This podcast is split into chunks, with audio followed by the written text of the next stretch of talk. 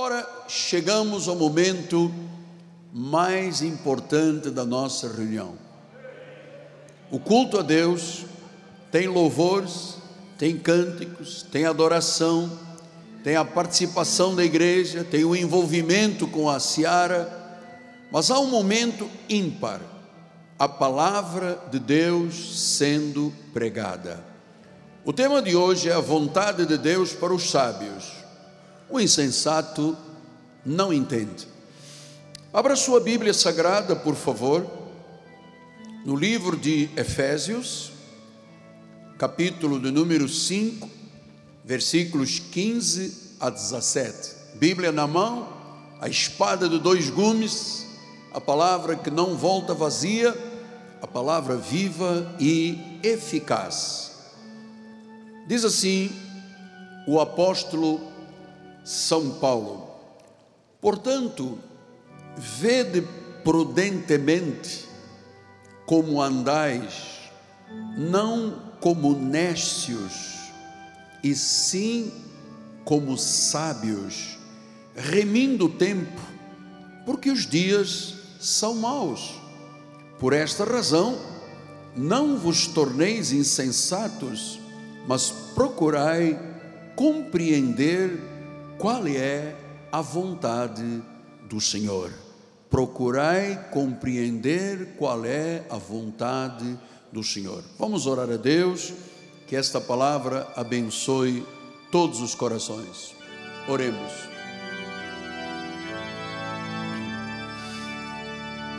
Senhor Jesus Cristo,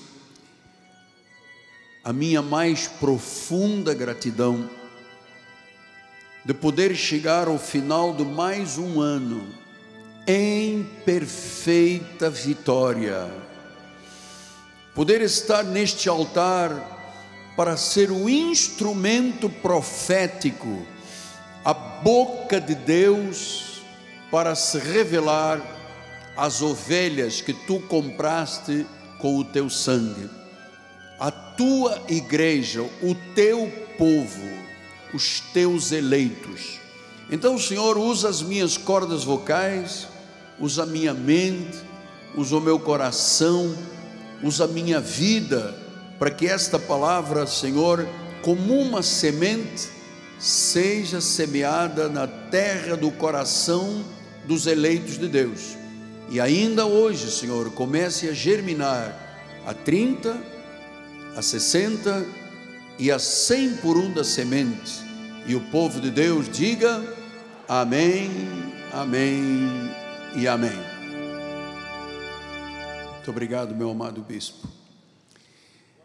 Meus amados irmãos, minha família, santos preciosos, meus filhinhos em Cristo Jesus.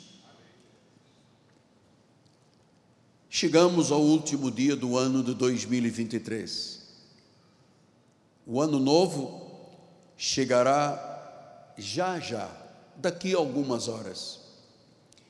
Deixe-me dizer que o ano novo para mim é a estação favorita do ano, porque é um momento de novos começos, é um momento de recomeços é o momento para deixar de lado o que ficou para trás e começar com olhos da fé, vendo esperança no que está por vir. Então nós precisamos de fé renovada neste ano novo e peço-lhe de coração, não falte logo ao Réveillon, porque não há melhor lugar para começar o ano, ou terminar o ano e começar o ano, do que a igreja baseada nas sagradas Escrituras. Nosso ministério volta sempre à palavra de Deus. O nosso ministério volta sempre à fonte inerrante e infalível. Então, Neste último culto dominical, vamos ouvir o Espírito trazer uma forte inspiração, uma revelação bíblica das insondáveis riquezas de Cristo, da profundidade da sabedoria, do conhecimento de Deus. Vamos ver a mente de Deus sendo ministrada neste altar, porque dele, por meio dele e para ele são todas as coisas, a ele a glória eterna. Então vamos lembrar o que Paulo ensina à igreja. Ele diz no versículo 15: prudentemente, portanto, vede prudentemente. Então é alguma coisa que nos chama a atenção. Não pode ser um tipo de vida de qualquer forma, de qualquer jeito. Ele diz: olhe com prudência olhe, veja prudentemente como você anda. E ele diz: Nós não podemos andar como nércios, e sim como sábios. Essa é a prudência que eu quero hoje trazer como um alerta à igreja. Por que, que nós precisamos viver de forma sábia e não como nércios, como tolos? Porque diz o versículo 16: remindo o tempo, porque os dias são maus. Os dias são maus. Os irmãos sabem que neste ano de 2023, o número de pessoas que se suicidaram no Brasil foram maiores do que as pessoas que nasceram no Brasil. Portanto, houve mais suicídios que nascimentos. Começamos a olhar imaginando o que será da juventude do Brasil daqui a 5, 10 anos. Essa loucura que está sendo vivida, a droga, o álcool, a prostituição, as mídias que vieram a criar uma nódoa, quando mal usadas, claro, uma nódoa na vida da nossa sociedade. Hum, há hoje uma vida desregrada do, da cultura que cada vez mais se distancia de Deus. Então, Paulo diz: olhe prudentemente como você anda, não podemos ser necios, mas sábios. Por que, que precisamos de uma sabedoria baseada na sabedoria de Deus? Porque os dias são maus. Depois ele diz no versículo 17: Por esta razão, porque os dias são maus, não vos torneis insensatos, mas procurai compreender qual é a vontade do Senhor. Então ele disse: não podemos agir como nércios, não podemos ser insensatos, mas precisamos de compreender. E é por isso que eu estou aqui neste altar, para que você compreenda qual é a vontade do Senhor para a sua vida.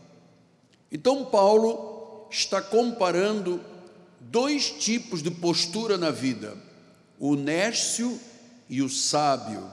Sábio a sabedoria, o nércio, a tolice, o sábio, os filhos de Deus, o nércio, os filhos do diabo. Os filhos de Deus, disse Paulo, são sábios, os filhos do diabo são insensatos e tolos. Então, a verdadeira sabedoria está naqueles e somente naqueles que conhecem a Deus e a sua verdade.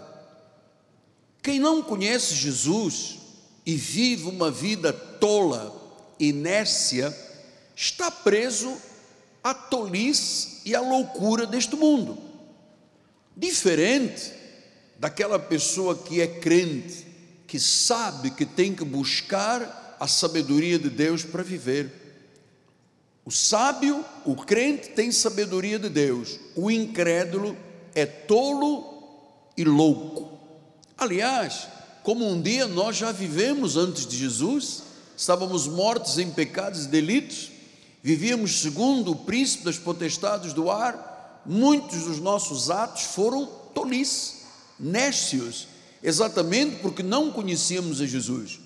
Então, quando Paulo diz: Olha, os dias são maus, não há como errar, não há espaço para tolice, não há espaço para insensatez, porque o nécio insensato quem é? A pessoa que não conhece a verdade.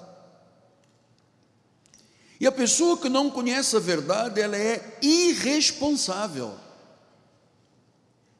Ela é indiferente. Ela não tem orientação de vida.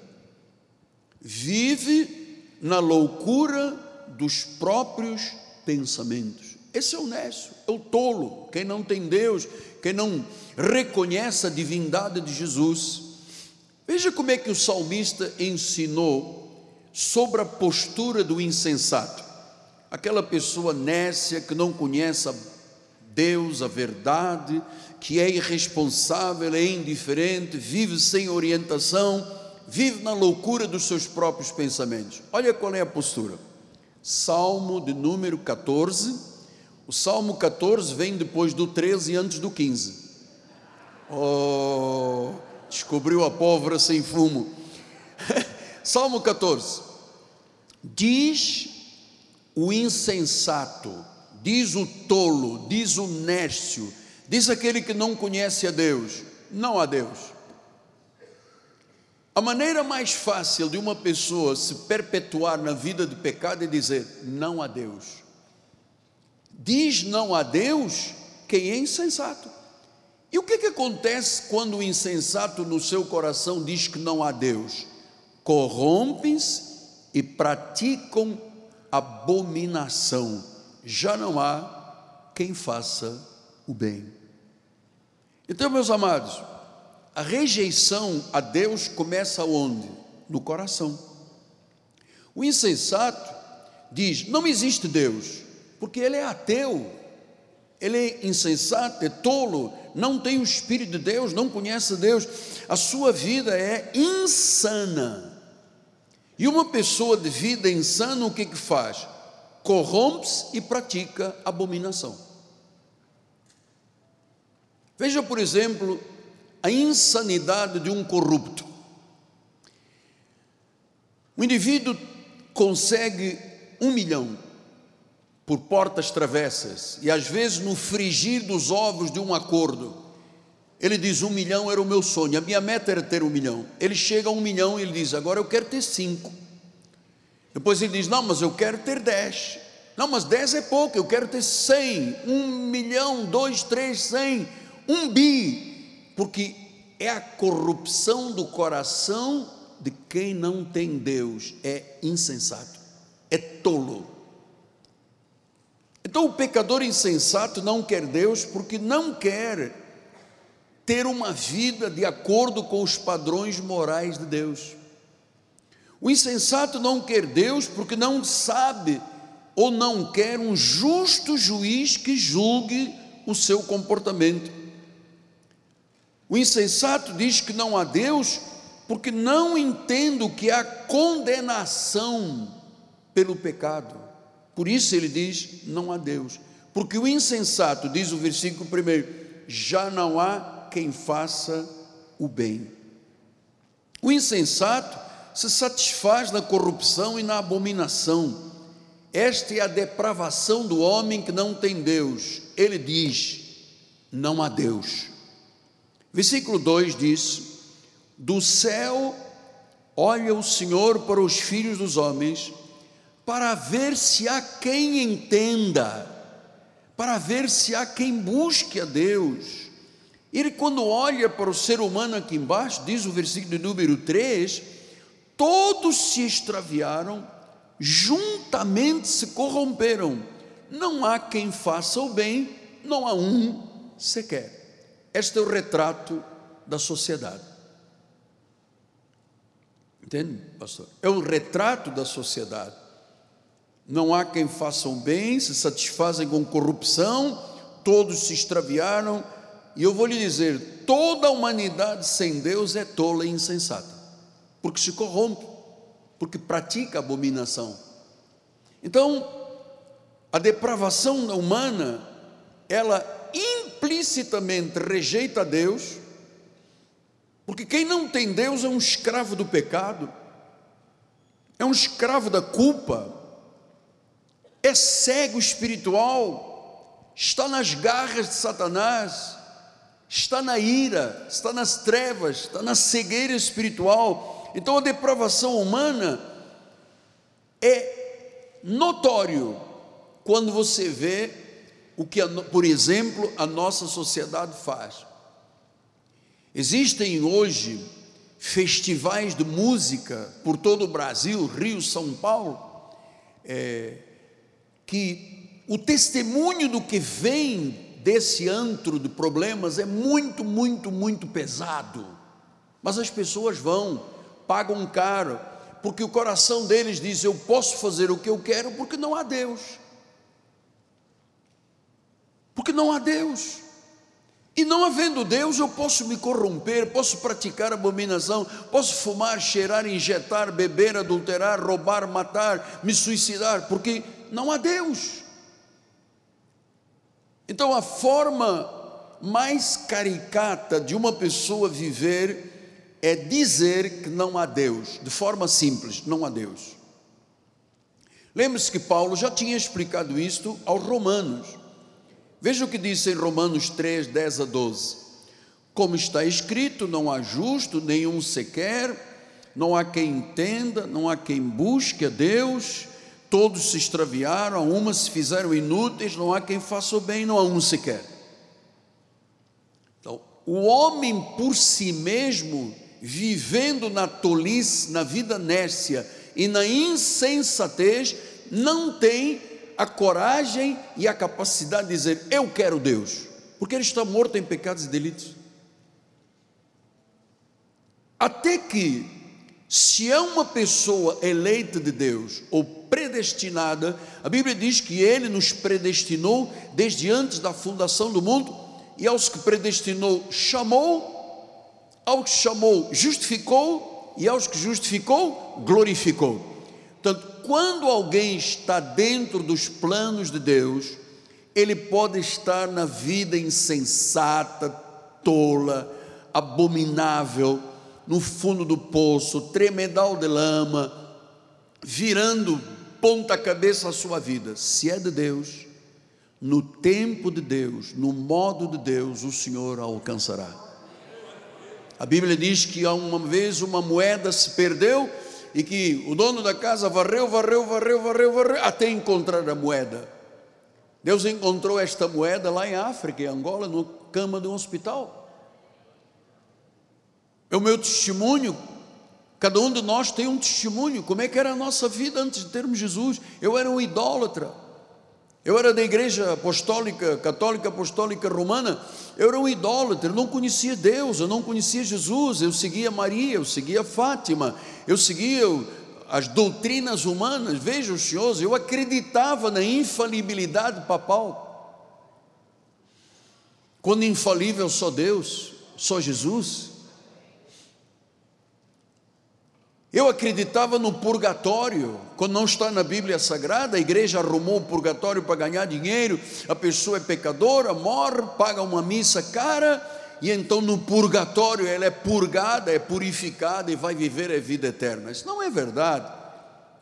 Hebreus 9, 27 diz: Cabe ao homem morrer uma só vez e segue-se o juízo. Então não há purgatório. Eu acreditei em tudo isso acreditava que Maria era corredentora, que Maria tinha poder para pedir ao pai, então você pede a Maria, a mãe, e a mãe manda no filho, o filho obedece ao pai.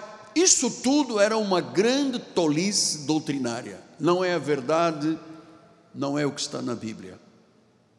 Então, o tolo e o insensato rejeita a existência de Deus, da sua glória, da sua soberania, da sua majestade, da sua magnificência, dizendo não a Deus. Lembre-se o que Paulo vem anunciando há dois mil anos quase. Ele diz: cuidado, não viva como um nécio, porque os dias são maus. Se eram maus há dois mil anos atrás, imagina hoje. Uma ponta de um dedo num telefonezinho macula e destrói uma família, destrói uma igreja, destrói uma sociedade, uma empresa, destrói um casamento feliz. Uma ponta de um dedo. Então, se os dias eram maus, os dias são muito piores. E nós temos que entender qual é a nossa posição, porque daqui a poucas horas começará um novo ano, é um novo começo. Deus tem coisas novas e grandes para nós. Mas nós não podemos deixar uma brecha de viver de forma nércia. Não podemos sequer ter comparação com o incrédulo, porque o incrédulo é tolo, o crente é sábio. Então vamos ver que é importante você entender um pouco da história espiritual da tua vida quando Paulo escreve a Tito, capítulo 3, versículos 3 a 7. Pois nós também outrora, está falando à igreja, está falando, a, Paulo escrevendo a Tito, está falando à igreja. Pois nós também outrora, no meu caso, outrora significa 48 anos quase outrora. Cada um tem um tempo que se lembra. Quando eu comecei a vida espiritual, quando eu ouvi a primeira vez, quando eu entrei na igreja, até lá, outrora, nós também éramos nécios. Éramos desobedientes. Éramos desgarrados. Outrora éramos. Não podemos continuar sendo. Éramos escravos de toda a sorte de paixões toda a sorte de prazeres. O que é que ganhamos com isso, amado? O que é que o mundo nos deu de bom? Nada. Paixões, prazeres, vivendo em malícia, em inveja, éramos odiosos, odiávamos uns aos outros. Deixe-me dizer-lhe, amado, o meu coração está limpo, liberado perdão para o amigo, para o inimigo, porque eu devo ter muitos inimigos, se Cristo tinha, eu também devo ter Ouça, quero dizer aos meus inimigos: meu coração liberou perdão há muito tempo. Faça o que quiser com a sua vida, mas os dias são maus. Estou lhe mostrando a verdade. Vivíamos em malícia, inveja odiosa, odiando-nos uns aos outros. Quando, porém, se manifestou a benignidade, a bondade de Deus, nosso Salvador, quando se manifestou o seu amor para com todos os salvos, o que, que aconteceu?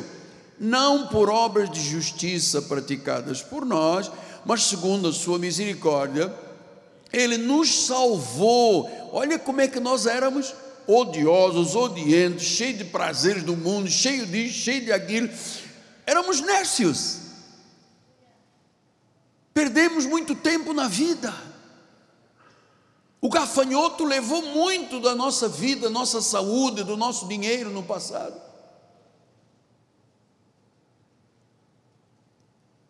Mas Deus, por sua bondade, não por obras de justiça praticadas por nós, não é que nós merecêssemos, mas a sua misericórdia, Ele nos salvou, e quando nos salvou, Ele nos lavou um lavar regenerador e renovador do Espírito Santo.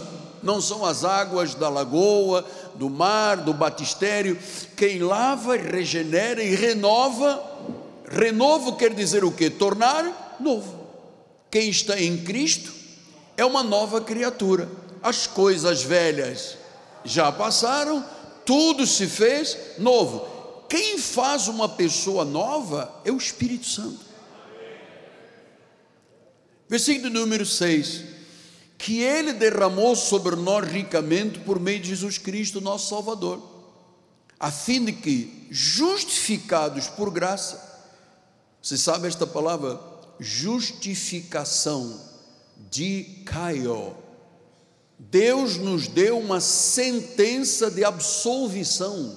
Quando nós o confessamos, ele diz: Eu te justifiquei, eu me fiz pecado por você, eu me fiz injustiça que era a tua injustiça, eu morri a tua morte, e agora, pelo meu sangue, eu te justifico, eu te dou uma sentença de absolvição. De Caio, ele diz: Justificados, pois mediante a fé temos paz com Deus. A primeira vez que nós tivemos paz com Deus, que saímos da vida nécia, foi quando fomos justificados ao receber Jesus como Senhor. E ele diz: a fim de que, justificados por graça, nos tornemos seus herdeiros segundo a esperança da vida. Então, olha a diferença entre o que é um nécio, como é que era a nossa vida nécia, tola do passado, como é que era o nosso. Bispo, coloca por favor no versículo 3, por favor, porque eu quero mostrar outra vez. Pois nós também, outrora, nós, igreja, nós, membros crentes cristãos, outrora no passado, isso passou. Éramos nécios, éramos tolos, desobedecíamos, estávamos desgarrados, éramos escravos de paixões, de prazeres, vivíamos na malícia, na inveja, odiando, odiando uns aos outros. Amado, você tem ideia do que, que era um pouco da tua vida e da minha no passado?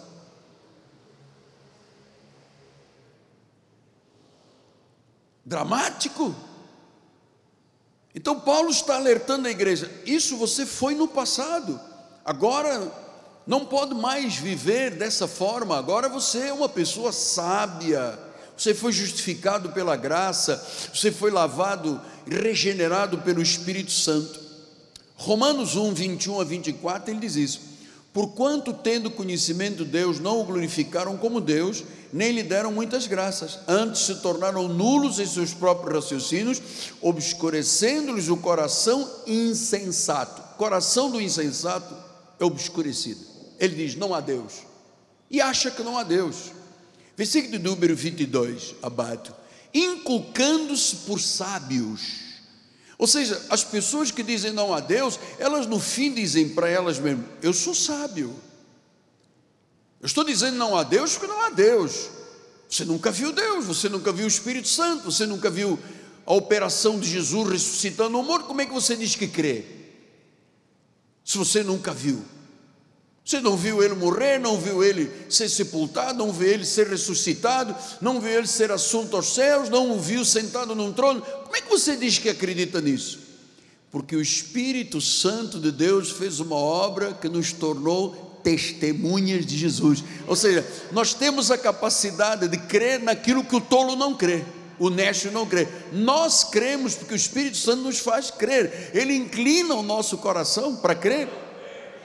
Diz então que as pessoas que desprezam Deus, elas se inculcam por sábios. Elas induzem o coração delas a dizer: Não, eu não vou à igreja porque não existe igreja, não existe Bíblia, não existe Deus. Isso é fantochado, isso é criação dos homens. Então, ele se inculca como sábio, mas na realidade ele se torna um louco. Versículo 23 mudaram a glória de Deus incorruptível em semelhança da imagem do homem corruptível, como de aves, quadrúpedes e répteis. Versículo de número 24. Por isso, quando você muda a verdade pela mentira, Deus os entregou, entregou tais homens a imundície pelas concupiscências do seu próprio coração para desonrarem o seu corpo entre si. Depois fala de relações entre homem com homem, mulher com mulher, são sujeitas à morte, diz a palavra do Senhor. E por que, que a pessoa tem esse tipo de prática abominável? Porque ela diz não a Deus. Então, meus amados, a ausência da fé, da confiança e do conhecimento da verdade, do Deus vivo, faz as pessoas dizerem não a Deus, porque nunca tiveram uma experiência com Deus. Em 1 Coríntios 2,14 ele, 2,14 ele disse: Ora, o homem natural não aceita as coisas do Espírito de Deus porque lhes são loucura. E por que, que são loucura? Porque as coisas se discernem espiritualmente, pelo Espírito Santo. Então diz que é loucura. O louco insensato diz: loucura, não há Deus. Talvez algum dos senhores aqui, ou alguém que me assista pelas mídias sociais utilizadas de forma correta, também no passado tenham dito: não há Deus. Mas há uma hora, porque quem tem os planos certos para a nossa vida é Deus. A palavra dele não volta vazia, tem que se cumprir na vida do eleito, aqueles que têm o nome inscrito no livro da vida. Então, é o que eu digo, a pessoa pode estar no pior, na pior situação da vida. Se ela foi predestinada por Deus, amado, Deus a busca. Ó, oh, busca até no inferno, como foi nos dias da morte dele, que foi lá e tirou do inferno ele tinha chaves da vida e da morte e arrancou eleitos que estavam lá navegando no mar infernal do juízo. Deus, não, esse aqui não pode, esse é meu. Nenhum eleito se perderá. Vai embora, amado, aqui não é o teu lugar. Como Deus hoje está tirando pessoas de centros espiritistas, de lugares insanos espirituais, porque esse não é o teu lugar, o teu lugar é na casa do Pai, é na casa do Senhor. Deus está libertando os irmãos católicos, budistas, eh, shirvazistas, orientalistas, muçulmanos, pessoas que estão entendendo que só existe um caminho, uma verdade e uma vida que se chama Jesus Cristo. O resto é tolice, amado. Eu sou testemunha da tolice da vida sem Jesus. 1 Coríntios 3, 18 e 19. Ninguém se engana a si mesmo. Veja, o tolo diz não a Deus, está se enganando a si mesmo. Ninguém se engana a si mesmo. Se alguém dentre vós se tem por sábio, se a pessoa acha que a sabedoria humana, faça-se estulto para se tornar sábio versículo número 19: porque a sabedoria deste mundo é loucura diante de Deus. Portanto, quando uma pessoa se inculca dizendo eu sou sábio, não há Deus, Bíblia não existe, igreja dos homens, dízimo nisso não faz parte de Deus. Enfim, quando você começa a deixar esse espírito ser inculcado, por isso que a Bíblia diz: cuidado, os últimos tempos são difíceis. Não pode viver como nécio, tem que viver como sábio. Porque a sabedoria deste mundo é loucura diante de Deus. Por está escrito: Ele apanha os sábios na astúcia deles. Ele apanha os sábios na astúcia deles porque a sabedoria do mundo é loucura. Mas espera aí, apóstolo, eu tenho uma posição social alta, eu tenho milhares de graduações, eu tenho dinheiro na Suíça, eu tenho um nome. Amado, se não tem Jesus, você é muito infeliz. Você não tem nada. O homem mais sábio do mundo, depois de ter vivido muito tempo depois de ser o homem mais rico, mais sábio, poderoso, rei, um dia ele chegou e disse: tudo é vaidade. Ele entendeu que sem Deus a vida não tem sentido. É vaidade, é tolice. Às vezes a pessoa pensa que chegou a uma posição social alta, ah, hoje me apetece comer um bife folheado a ouro. Diz o meu piloto para preparar o avião de manhã que eu quero jantar em Nova York. Bife folheado a ouro. Eu nem sei o que, isso faz para a digestão, enfim, não tenho nem ideia do que é um bife folheado a ouro. Mas o que eu sei é assim: as pessoas se acham deuses, amado. Por isso que a Bíblia diz: não há muitos ricos, há, mas não há muitos ricos e poderosos reis que são de Jesus. Porque o homem se faz de Deus para si mesmo. Ele diz: Não há Deus, eu sou o meu Deus.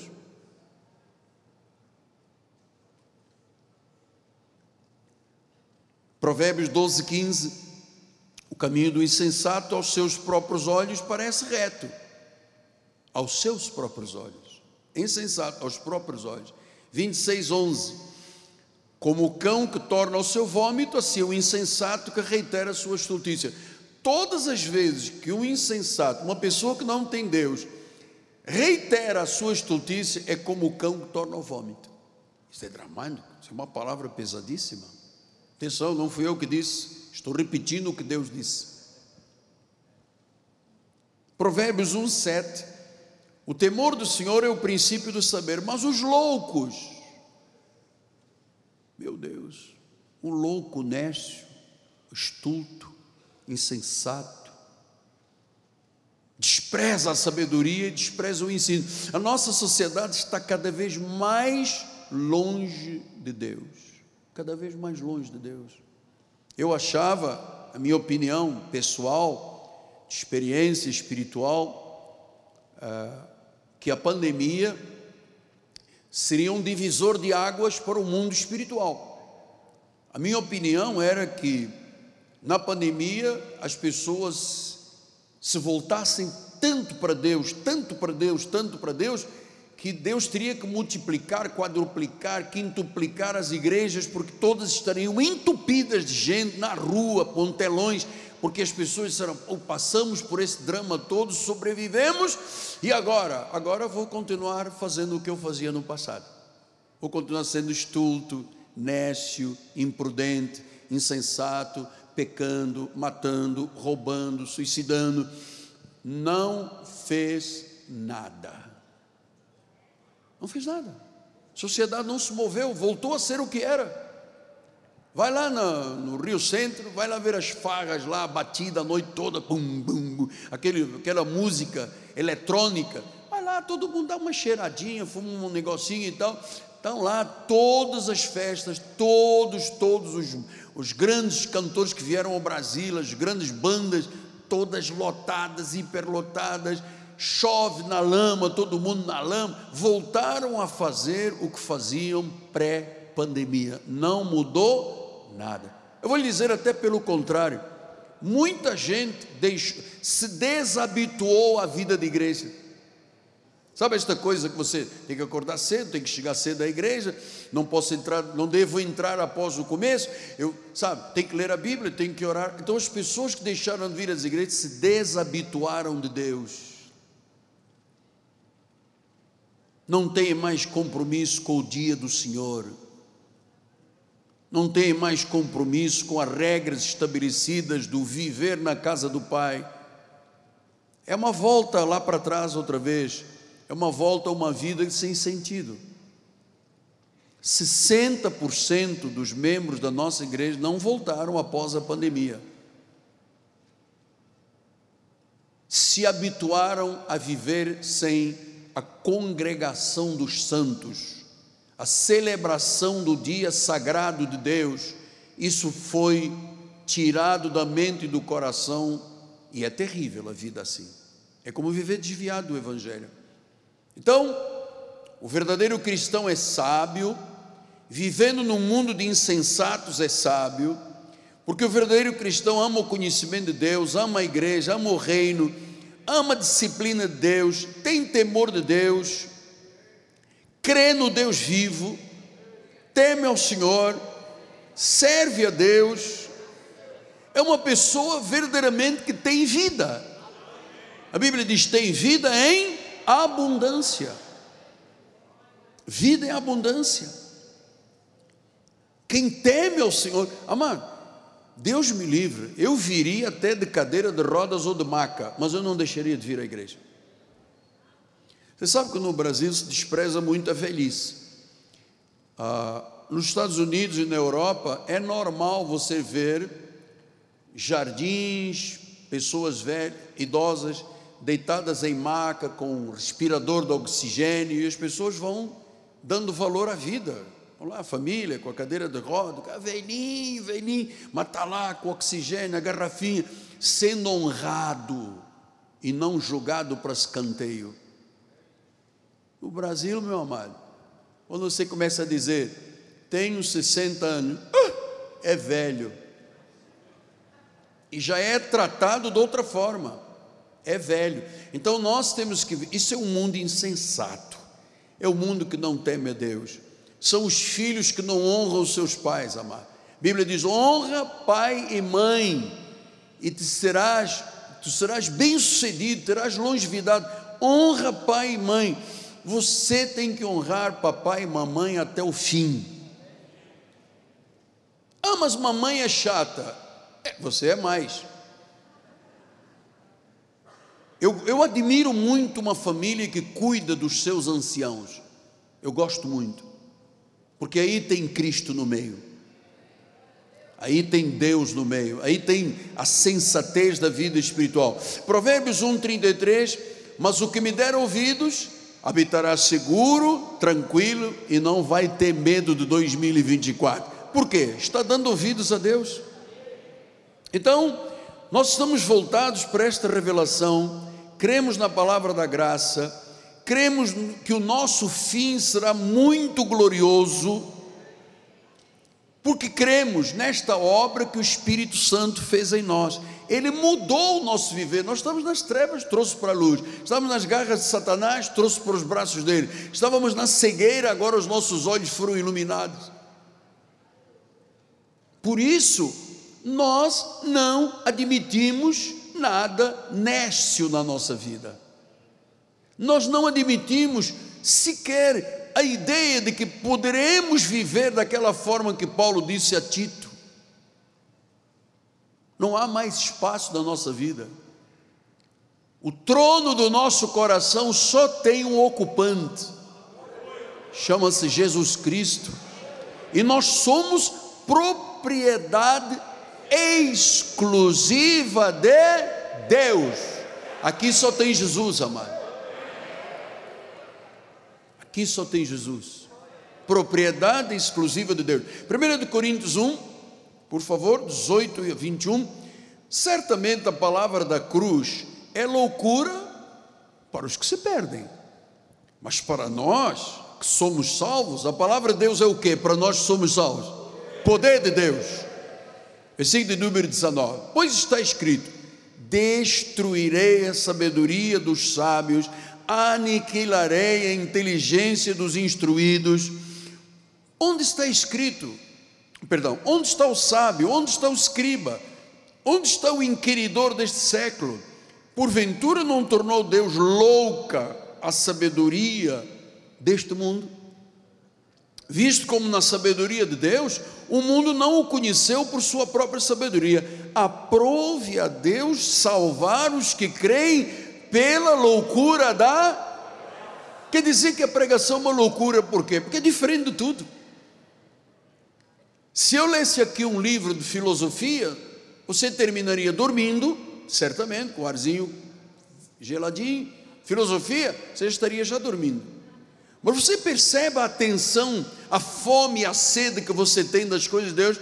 Não há ninguém dormindo na igreja. Quem está dormindo, diga amém. Quatro, só quatro, só quatro. Eu disse, mas é pouca.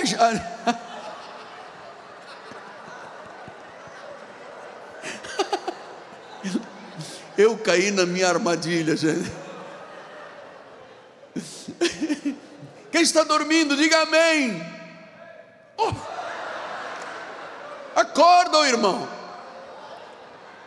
Desperta, tu que dormes. Vem à noite, quando não se poderá mais trabalhar. Quem está dormindo, diga amém. Agora já são dois dormindo, cara.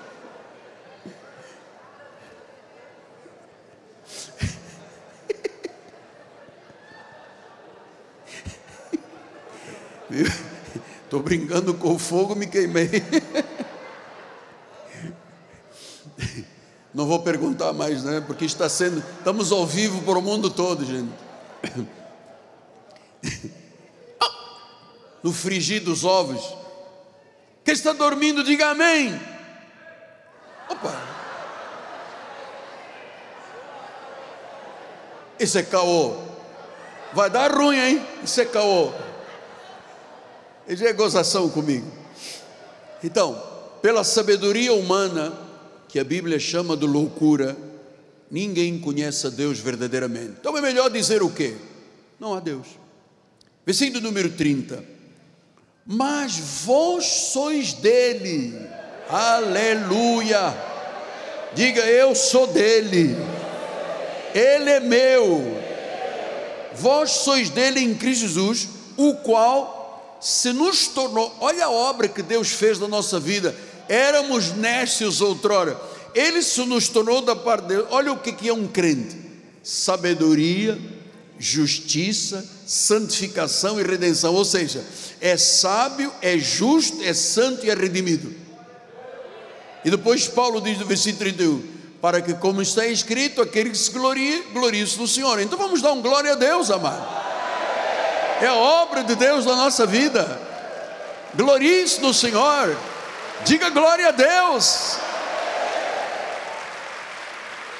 Então, no dia que o Senhor, pelo Espírito, nos fez acreditar e recebê-lo, nós nos tornamos pessoas sábias. E ele diz: agora glorie-se nesta obra de Deus. Tem nada a ver com o pastor, não tem nada a ver com ninguém, tem a ver você e Deus. Então, o sábio é obediente, é temente, honra a Deus, porque ele sabe da obra do Espírito na vida dele. Muitas pessoas chegam aqui na frente e dizem: Apóstolo, eu não tenho ideia de quem eu era antes de chegar à igreja.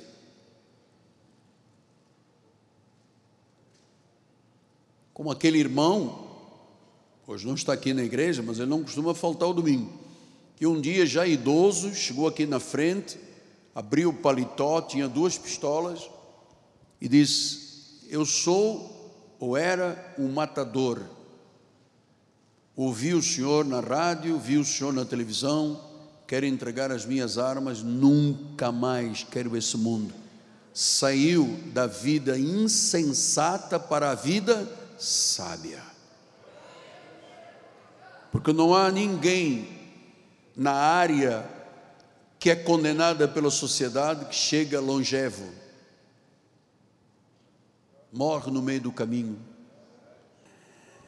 Nossa vida foi transformada pelo Espírito Santo. Nos tornamos vivos em Cristo. Temos a mente de Cristo, somos o templo do Espírito Santo ele é o nosso mestre da verdade.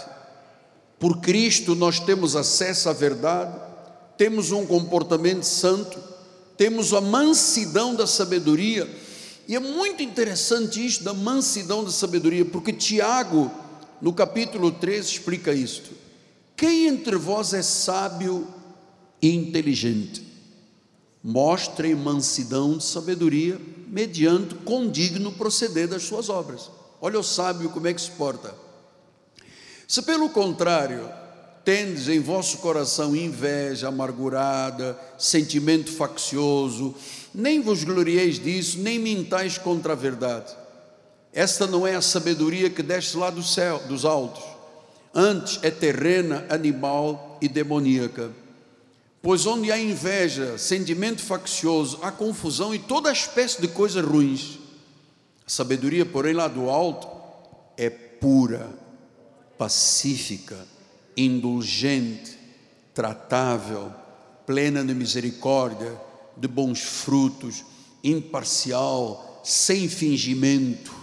Ora, é em paz que se semeia o fruto de justiça para os que promovem a paz. Somos nós, a igreja de Jesus. O sábio é puro, o sábio é pacífico, é gentil, é misericordioso, tem bons frutos, não tem hipocrisia, vive em paz. Então nós tememos a Deus, conhecemos a Deus pelo Evangelho, pelo Cristo ressuscitado, fomos transformados, podemos acreditar no sobrenatural de Deus, podemos acreditar naquela grande promessa que Deus nos fez no dia da ceia. Vocês se lembram do, da porta? Temos aí, bispo, por favor. Vamos mostrar.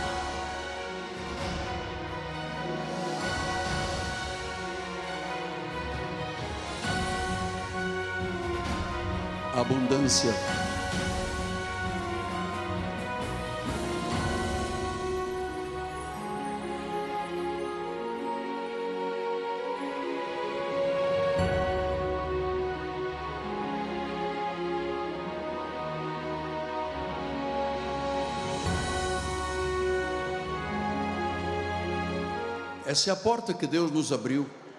Eu creio nisto. Eu creio na sabedoria de Deus. Então, Paulo disse que estes dias são tão difíceis, tão maus, que nós não podemos viver como honestos e sim como sábios. E o sábio, disse Efésios 4, 2 a 4, portanto, vede prudentemente como andais, não como honestos e sim como sábios, remindo o tempo, porque os dias são maus, diz a palavra. Por esta razão não vos torneis insensatos, mas procurai compreender qual é a vontade do Senhor. Procure compreender o que Deus está falando ao seu coração. Rogo-vos, pois, disse Paulo, eu, como prisioneiro do Senhor, que andeis de modo digno da vossa vocação a que fostes chamados, com toda a humildade, com mansidão, com longanimidade, suportando-vos uns aos outros em amor, esforçando-vos diligentemente para preservar a unidade do espírito no vínculo da paz. Somente um corpo e um espírito, como também foste chamados numa só esperança da vossa vocação. Então, o sábio prioriza Deus, ele é sábio, prioriza o Evangelho, porque ele é sábio, sabe, conforme diz Colossenses 1,9, Colossenses 1,9 disse: por esta razão também nós, desde o dia que o vimos, não cessamos de orar por vós e pedir que transbordeis no pleno conhecimento da sua vontade, com toda a sabedoria e entendimento espiritual. Versículo número 10. A fim de viverdes de modo digno do Senhor, para o seu inteiro agrado, frutificando em toda boa obra, crescendo no pleno conhecimento de Deus sendo fortalecidos com poder, segundo a força da sua glória, em toda perseverança, longanimidade, com alegria, dando graças ao Pai que vos fez idôneos à parte que vos cabe na herança dos santos na luz. Portanto, temos agora alguns minutos e eu quero lembrar a todos, versículo 17, volta, bispo, que esta, por esta razão não vos torneis exames, mas procurai compreender qual é a vontade do Senhor. Não podemos ignorar esta declaração. Não podemos viver uma vida superficial. Temos um chamado para viver de forma sábia. É isto que agrada a Deus. Irmãos, a vida é breve. Não há tempo a perder. Daqui a pouco chega 2024. Não há tempo para desperdiçar com loucuras, com insensatez. Eu sei que não é fácil. Por que, que não é fácil? Não é fácil viver a vida cristã, porque os dias são maus, há muito perigo, há muita maldade, o mundo está debaixo do príncipe das potestades do ar, há muitas paixões, há muitas fraquezas, é isto que encurta a vida das pessoas. Os maus são cada vez mais maus, mais insensatos. Nós estamos entendendo, estamos vivendo os últimos tempos, dias maus temos que aproveitar as oportunidades de Deus, temos que nos gloriar em Cristo. A porta foi aberta, a história da tua vida será mudada. Enquanto é dia, porque logo virá a noite, não poderemos mais trabalhar. Nós temos que compreender qual é a vontade do Senhor, a soberania de Deus, isto é urgente. Não podemos dar desculpas, temos que viver a Bíblia sabiamente não temos tempo a perder, temos que fazer a vontade de Deus. Então, meus amados, esta deve ser a nossa vida como prioridade a partir deste, de hoje. Logo chegará o ano novo. Não deixe nada do seu passado prender você. Paulo disse isto em Filipenses 3 e terminamos. Filipenses 3, 12 a 14. Não que eu tenha já recebido ou tenha obtido a perfeição, mas eu prossigo para conquistar aquilo para o que também fui conquistado por Cristo Jesus. Irmãos, quanto a mim, não julgo havê-lo alcançado, mas uma coisa eu faço. Então eu queria terminar com este pensamento, que vamos voltar à noite tratando dele também. Esquecendo-me das coisas que para trás ficam. Esquecer diz o pensador esquerdo, que esquecer é uma arte. Muito difícil esquecer. Por isso, por exemplo, às vezes entra um casal que há uma briga, a esposa ou o marido vão e dizem: há oito anos atrás, há 15 anos atrás, porque as pessoas não esquecem. Isto é uma arte, tem que limpar. O filtro tem que limpar da vida. Diz, esquecendo das coisas que ficam para trás. Então, daqui a algumas horas, nós temos que virar a página da nossa vida, mas não para continuar vivendo o mesmo. Tem que esquecer as coisas que ficaram para trás, avançar para o que estão diante, porque nós estamos esperando 2024, além desta profecia da porta, Deus revelará a profecia esta noite à igreja, que será a bússola. Diz: Eu avanço para o que estão, eu avanço, eu me esqueço do que está para trás, eu avanço eu prossigo para o alvo, eu vou receber uma soberana vocação, um prêmio. Esquecer, avançar e prosseguir para o alvo. Qual é o alvo da tua vida para 2024? Qual é o sonho? Qual é o desejo? Qual é a meta? Se você não tem um sonho, uma meta, um desejo, um alvo, você anda, andará em caminhos e atalhos que não servirão para a vida. Tem que ter um alvo. É a tua carreira, é o teu empreendimento, é a reestruturação da tua família, é uma viagem, é um curso, é uma abertura de um comércio, é terminares aquele curso superior que está parado há montes de anos. Qual é o teu alvo? Porque esquecendo de 2023, avançando para o que está diante, temos que prosseguir até o alvo. Eu acredito, amados, que Deus surpreenderá todos nós com mover extraordinário em todas as áreas da nossa vida. Seja fiel, não aceite insensatez na sua vida, não aceite voltar atrás, não aceite nada que não seja sabedoria de Deus. E assim você correrá para um alvo, avançará. Você se esquecerá. Pastor, mas me feriram muito este ano. Eu tive alguns dissabores. Eu perdi alguma coisa na vida. Eu vi coisas que não consegui conquistar. Amada, agora é hora de esquecer. Tem que esquecer. Esquecendo-me das coisas que para trás ficam. É uma arte. Pastor, mas aquela dor da perda um ente querido, Deus te dará o consolo e o conforto para que tu te lembres do ente querido e somente as boas imagens ficarão na tua mente. Esqueça. É uma arte, é muito difícil, mas tem que acontecer. Porque nós temos que avançar. Se eu tiver a minha perna presa, eu não vou avançar.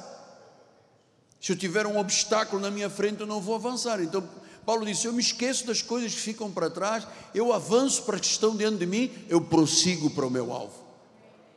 O nosso alvo é engrandecer o Senhor, acima de tudo, renovar nossos votos de fidelidade e amor para com Deus, para com a obra, para com o reino, para com a evangelização, para com o testemunho, para com o padrão moral de Deus o saber viver na casa do Senhor, o ser um vaso de honra. Este é o nosso alvo. Porque um dia tudo passará. Alguns irmãos que começaram dia 31 de dezembro para dia 1 de 2023 não estão mais conosco, foram promovidos à glória de Deus. O tempo passa, a vida passa. Por que lutar contra o que Deus disse para esquecer? Por que trazer pensamentos de que em 1944, amado, deixe isso para lá. Não vai lhe acrescentar nada. Pelo contrário, só vai te fazer mal. Agora é a hora de virar a página, esquecendo-me.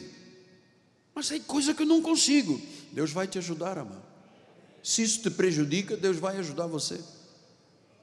Deus vai liberar o seu coração. Ele está fazendo isso agora. Vai liberar a tua mente.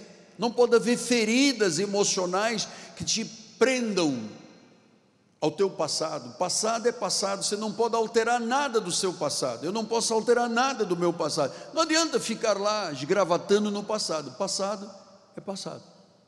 Agora, avançar. Diga avançar. Agora, prosseguir. Diga prosseguir.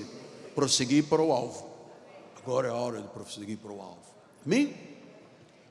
Senhor Jesus Cristo, muito obrigado, Deus, por esta penúltima oportunidade de ouvirmos a tua voz em 2023. Eu sei que esta palavra tocou fundo no coração do teu povo, daqueles que estão pelas mídias sociais. Eu sei que muitas pessoas vão fazer um esforço para compreender qual é a vontade do Senhor. Esta declaração que nós lemos de Efésios 5:17, compreender qual é a vontade do Senhor. A vontade do Senhor é boa, é perfeita, é agradável, é sábia, é maravilhosa. A vontade do Senhor que nos dará paz e forças para avançarmos em mais um ano de vida. Creia nisto. Não há tempo a desperdiçar. Os dias são maus, mas para quem tem Jesus, os dias serão sempre de vitória de vitória em vitória, de glória em glória, pelo Espírito Santo, avançaremos para conquistar, para vencer, erguida a cabeça, olhando para o alto de onde vem o socorro, olhando firmemente para o Autor e o Consumador da nossa fé, olhando para Jesus, o foco da nossa vida, a certeza da nossa vida em nome de Jesus. Esta palavra não é coisa vã, esta palavra alongará os dias da tua vida e da minha vida, em nome de Jesus. E a igreja do Senhor diga: Amém, Amém e Amém. Graças a Deus, graças a Deus. Vamos ficar de pé. Eu vou dar a bênção final. Quem precisar voltar para casa são 20 para o meio-dia, ainda tem 20 minutos. Lembrando, logo a mais, vamos começar o culto 10 minutos antes das 9, 8h50 por aí. E para aqueles que não vão poder estar na passagem do ano, feliz ano novo. Em nome de Jesus, faça um esforço e esteja logo mais conosco. Após a minha bênção, nós vamos cantar um corinho. Pai amado e bendito, o que eu recebi do Senhor, eu entreguei à igreja. A sabedoria da palavra, do entendimento, da tua mente, dos teus pensamentos. Eu semeei no coração dos teus eleitos uma palavra de esperança e todos compreenderam a vontade de Deus para as suas vidas. Por isso agora vamos voltar a casa os teus anjos vão nos guardar, nos livrar do homem mau, do fraudulento, do enganador e do sanguinário. As armas forjadas já caíram por terra. Fortalezas, sofismas e altivezes estão esmagados debaixo dos nossos pés. Que a graça de nosso Senhor Jesus Cristo, o amor de Deus e as doces consolações do Espírito Santo se manifestem hoje e eternamente em tua vida. E todos digam comigo: Amém.